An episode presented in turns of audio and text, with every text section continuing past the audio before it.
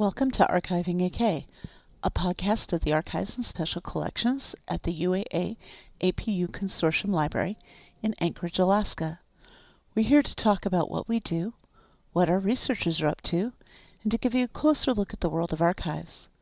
This is Arlene, and today our topic is STEM science, technology, engineering, and mathematics.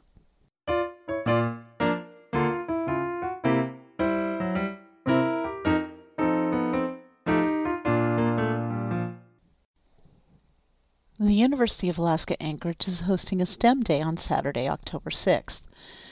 Various departments and student clubs staff tables in the ConocoPhillips Integrated Sciences Building from 11 a.m. to 4 p.m. on that Saturday. It's an outreach event primarily aimed at K 12 students in Alaska. I started out my college career as a math major with a computer programming minor, so even though that didn't last as a career option for me, I still like it when I get to hang around the edges of the STEM world. So in 2016, when the call went out for participants in the first UAA STEM Day, I said, we're in, and signed up the archives. And we did it again in 2017, and we're getting ready to do it again in a few weeks. Which was the genesis of the topic of this podcast since we were thinking about what we might bring along with us this year. We have the papers of some scientists and researchers, which Veronica and Gwen will be talking about in a bit, but I want to talk on a little bit more overarching level. And to do that, I'll start out with a bit about why I wanted to get involved in STEM Day in the first place. If you surveyed a bunch of people and asked them who uses archives, chances are a lot of them would say historians. That seems pretty natural. Archives house materials that document the past, and I think sometimes we assume the past is the purview of historians. That's what historians do, absolutely. But they're certainly not the only people who can make use of archival materials. Our user statistics show that. And since we know that people interested in STEM topics can make use of archives, but maybe they don't know it, STEM Day is a great opportunity for us to reach potential users. Young ones, and a lot of them. And even sometimes some of the not so young ones that are already well along the way in their STEM careers that are sitting at tables next to us and trying to figure out exactly why we're there. As you might expect, the first year we participated in STEM Day, we didn't know what would work, what wouldn't. So we took along an old assaying scale from one of our mining collections, a few old math texts from our rare books collection, some surveying field books, and a few other artifacts from collections like slide rules and a surveying transit. The assaying scale was a huge hit as kids placed items of varying weights on it and tried to get it to balance. One of the books we had taken was a 1654 edition of Euclid's Elements, and though we had one family who knew a little Latin were deciphering the text, most everybody got stuck on the how old is that question, rapidly followed by, and you're letting me touch it? If there was an award for most selfies taken with our materials, that Euclid probably still holds it. Last year we brought back the Euclid but decided not to bring the scale because it was just too fragile. We thought having some take homes might be a good idea, so we went through a few collections and created a few coloring sheets with some diagrams or drawings of insects from a collection that included some college entomology homework. And I've been thinking about concentrating on the T in STEM, and for some reason have my hands in one of our collections with some duplicate stereotypes, so I thought that showing off old school 3D technology might be fun. We have an old style stereo viewer, but it's really fragile, plus there's no way to easily clean it, and we thought that bringing that one along wasn't a great idea. I managed to find some contemporary stereo viewers for sale online, uh, designed by Brian May of Queen, and we were ready to go. Euclid was still pretty popular last year, and for the age reason thing again, but the stereo views were definitely the hit of the day. It also gave us a little chance to share the photographic techniques that went into creating stereo views and other image types. Which is a segue to the next point, which is about science and how it crops up in collections, sometimes in unexpected places. As I said earlier, we have some collections from scientists, but sometimes science research can make use of things you may not automatically associate with science. For example, a few years back we had a researcher in who was working on a project to document historical walrus populations in various areas of Alaska. He ended up finding some data he could use in a collection from an ethnographer who had visited an Alaskan village in the mid 1950s and made some notes about walrus harvests in the village. Most likely the ethnographer never foresaw that kind of use of the information he was documenting. He was creating it for an entirely different purpose. On the T is for technology theme in science in unexpected places, we often find that the records we hold are themselves of interest. It's always fascinating to have a history student come in, be reading letters in a collection, and suddenly have the student start discovering how different document technologies might have changed the very nature of the documentation they're reading and what effect that might have had on the content, like the ability to print color on a page. Or how, if you had to rely on carbon paper, and not everybody knows what that is anymore, and hand done corrections to a typed business letter, you might try to keep it short or if you're paying by the letter or word like you would for a telegram. To understand the contents of documents fully, sometimes you need to understand the technology that went into their creation. But science can come out of non scientific records in other ways too. Glaciologists and volcanologists often use tourist photographs of mountains and glaciers to track their changes over time, since those photos are often taken from similar angles if the tour routes stay fairly consistent. Structural engineers can look at photographs of building damage from the 1964 Alaska earthquake to see what construction techniques or soil foundations withstand major tremors, and maybe more to the point, what techniques or lands don't withstand major tremors. There's data and technology and engineering and math all over all sorts of archival records. It's just a matter of finding it and figuring out how to make it work for your research project. Having said that, we have a fair amount of collections that were created by and for scientific research. Next up is Veronica, who's going to talk a little bit about scientific collections and about a couple of those collections that we hold. Last fall, my boyfriend and I were going for a drive before the snow came. At the time, we had recently taken to listening to podcasts in the car instead of music. On this day, we listened to Season 2, Episode 10 of Malcolm Gladwell's Revisionist History, an episode titled The Basement Tapes. The Basement Tapes was about Dr. Ivan Frantz Jr., who studied heart disease and the role of cholesterol and blood lipids in heart attacks. He was one of several physicians who participated in the National Diet Heart Study, which began in the 1960s. However, unlike other nutrition studies, this one used participants who were in various mental and health institutions in Minnesota that prepared all of their meals and kept records about who ate what. He had a control group and a closed population, whereas other studies use members of the general population who often lie or misremember what they ate which affects the data. For this particular study, which had over 9,400 participants, half the group received butter with their meal, half the group received margarine. Half the group ate food cooked in vegetable oil and low fat, the other side food cooked with saturated fat. The study lasted five years, from 1968 to 1973. In the end, the study revealed that while the vegetable oil side did have lower cholesterol, their lifespan was not affected, results that those studying the data could not make sense of. Dr. Frantz did publish a paper years later noting the results, but the study went largely unnoticed. He died in 2009 but kept the raw data, which was stored on magnetic tape and punch cards, in his basement. Around 2013, Christopher Ramsden of the National Institutes of Health contacted Dr. Frantz's son, Robert, asking if the family still had the data. Robert Frantz found the tapes. Ramsden, along with a team of other scientists, found, once converting the tapes, that the lower cholesterol fell, the higher the risk of dying, which is pretty much against everything we are told about our diets. But let's leave the study, because I am not here to debate data or diets. I'm here to discuss why it is important for archives to keep these materials, for archives to keep raw data from studies. In the podcast episode, Robert Francetta's father kept the raw data of his study under the assumption that universities throw things out that they think are taking up space and see no reason to preserve. In an article published in Scientific American, Ramsden says that his discovery and analysis of long lost data underline how the failure to publish the results of clinical trials can undermine truth. I would like to add to that. Whether or not data from a study is published does not mean it should not be preserved. I do not know how or why Dr. Frantz was under the impression that universities do not keep this data, but I know he was not the only one to think that. So, why is it important for archives to collect data from various studies, and how can that information be used? Well, for one, researchers can use the information for contemporary studies, or to build upon studies that were completed in the past. Someone may have gotten millions of dollars in 1965 for a study in heart disease, but that does not mean another person will today.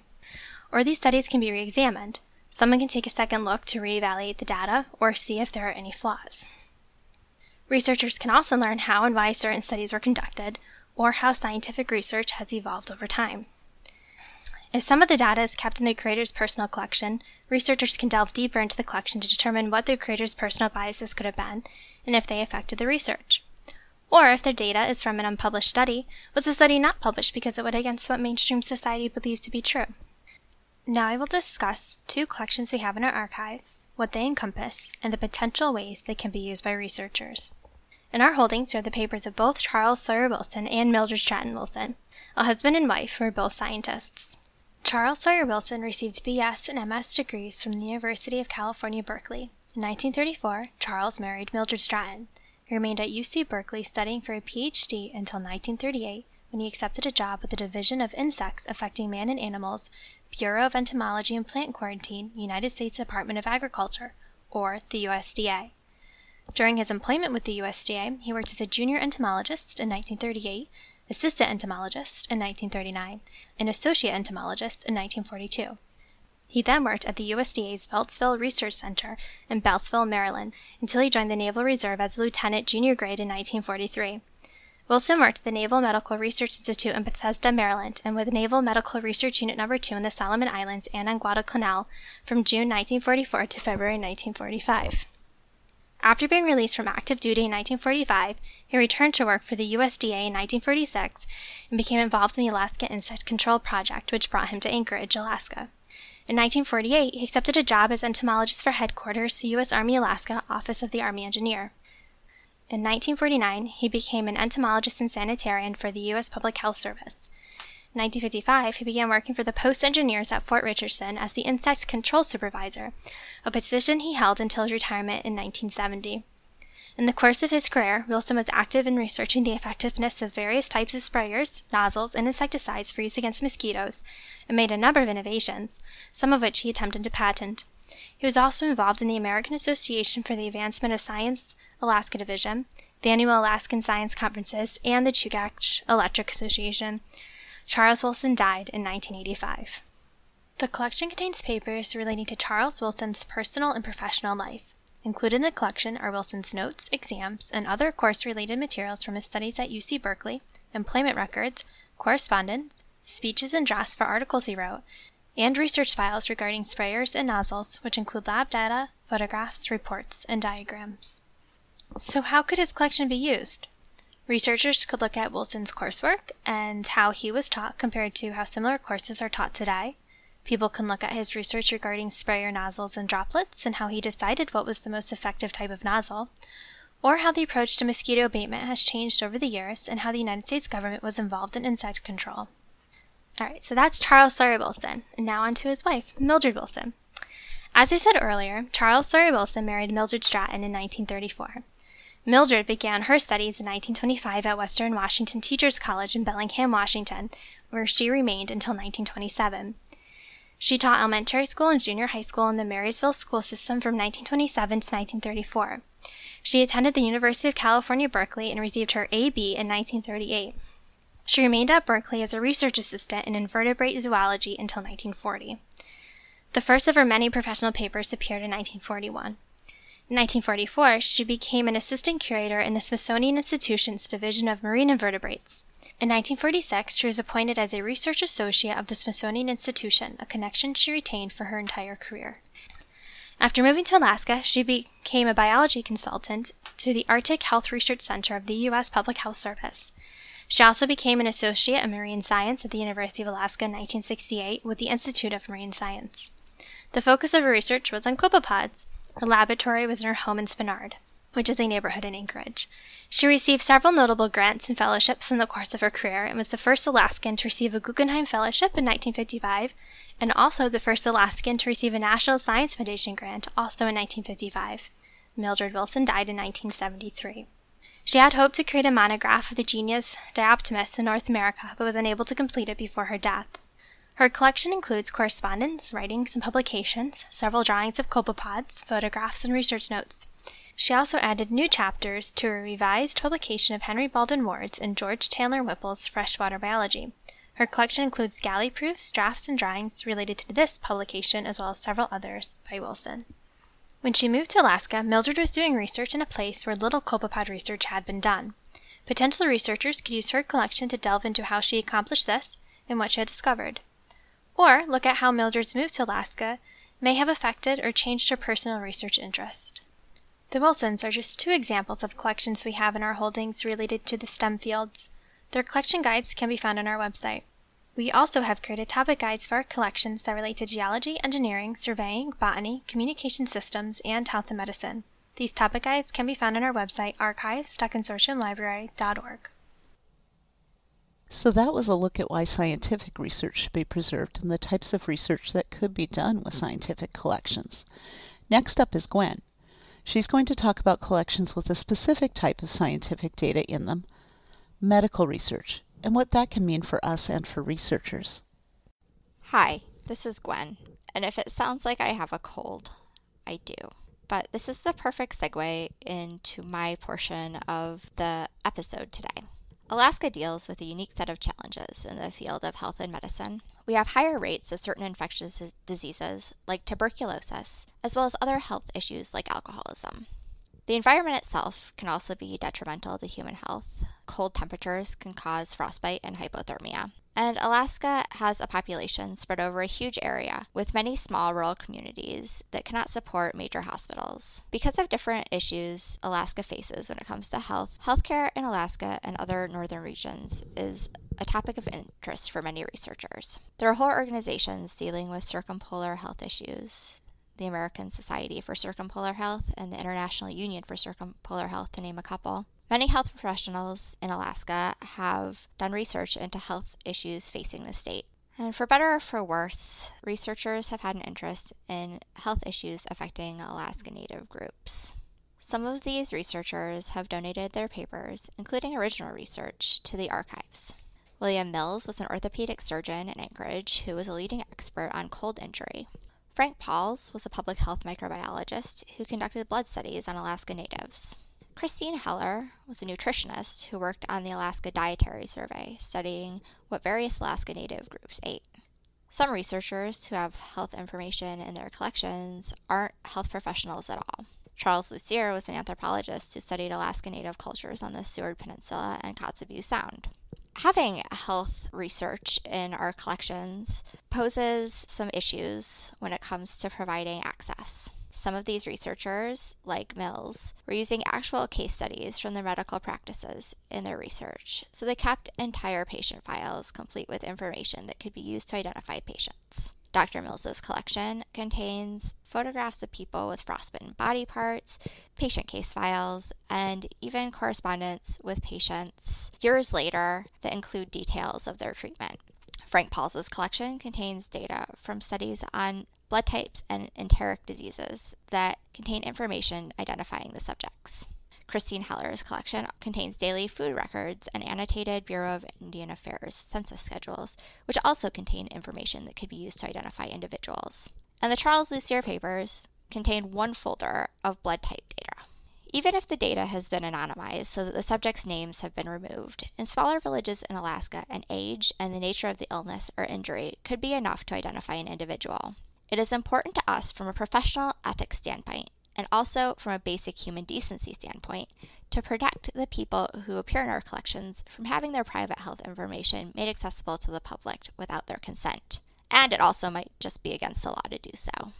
The Health Insurance Portability and Accountability Act, or HIPAA, passed in 1996, contains a privacy rule that includes regulations about the disclosure of protected health information, which includes any information about medical treatment, payment, etc., that can be connected to an inv- individual.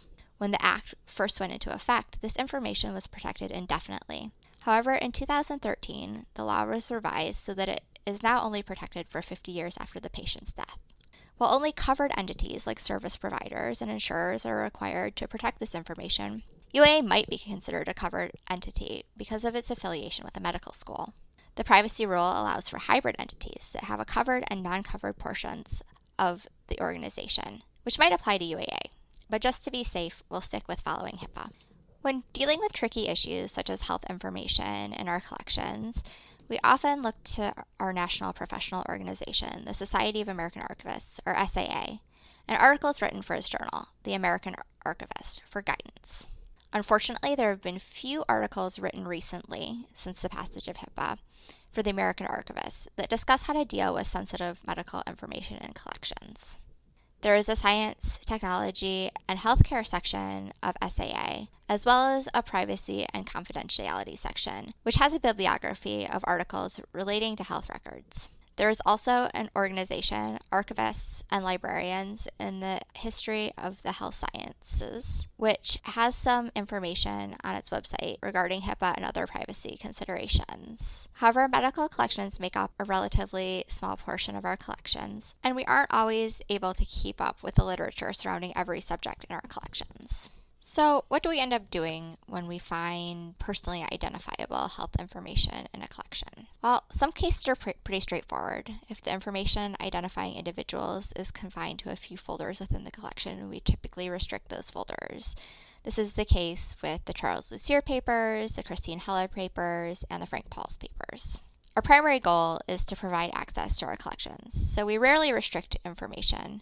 In this case, protecting privacy supersedes our mission to provide access, and we may be legally obligated not to make it public. So why don't we just throw it away? Well, original research data can have value to later researchers studying everything from treatment methods at a particular time to how the studies themselves were conducted. So, in some cases, we might be able to provide redacted copies of the restricted files. Or, once everyone who participated in the studies is long dead, we can open up the closed portions of the collections. Other cases are a little messier. Dr. Mills's collection came in with health information identifying individual patients scattered throughout the collection. I already mentioned that his correspondence contains letters from patients discussing their treatment. He had subject files on a wide range of conditions, and information on patients that he treated with those conditions can be found in some of the files, which also contain more general information about those conditions. I worked on describing the collection and quickly realized that to create a folder level contents list in the finding aid, I would have to restrict pretty much every other folder. In the end, I generally described what was in each box and put a restriction on the collection that people wishing to see parts of the collection would need to contact us prior to their visit so we could go through and restrict or redact information from the parts they wanted to see. Several months later, one of our donors, Carl Hild, contacted us and asked if he could volunteer with us. Carl, an Arctic health researcher himself, knew Dr. Mills and agreed to go through the collection folder by folder and remove anything that could be used to identify an individual patient or research subject, linking it back to its original folder. When the project is finished, researchers can use the majority of the collection without restriction and request redacted copies of the restricted pieces of the collection. This will also allow us to create a more detailed container list so that people can find documents of interest in the collection more easily. That's our look at STEM in archives and some of the challenges and opportunities that can come with preserving and providing access to STEM materials, even if maybe not all of them were created with STEM in mind. But back to STEM Day 2018 for a moment. We haven't quite decided what we're bringing along, and we better decide quick since it's in about a week from when we're recording this podcast. We'll probably bring along the stereo views again because those were really so popular. We also have the records of the Anchorage Audubon Christmas bird counts, since those began in the 1950s, and I've been thinking about bringing along this giant display that's part of the collection. It's a huge exhibit piece in table format that shows all the species along the vertical axis and the years along the horizontal axis, and each cell has the count seen of each species in each year. It's kind of fascinating on a longitudinal basis because you can see how our resident bird species are moving into or out of Anchorage over time.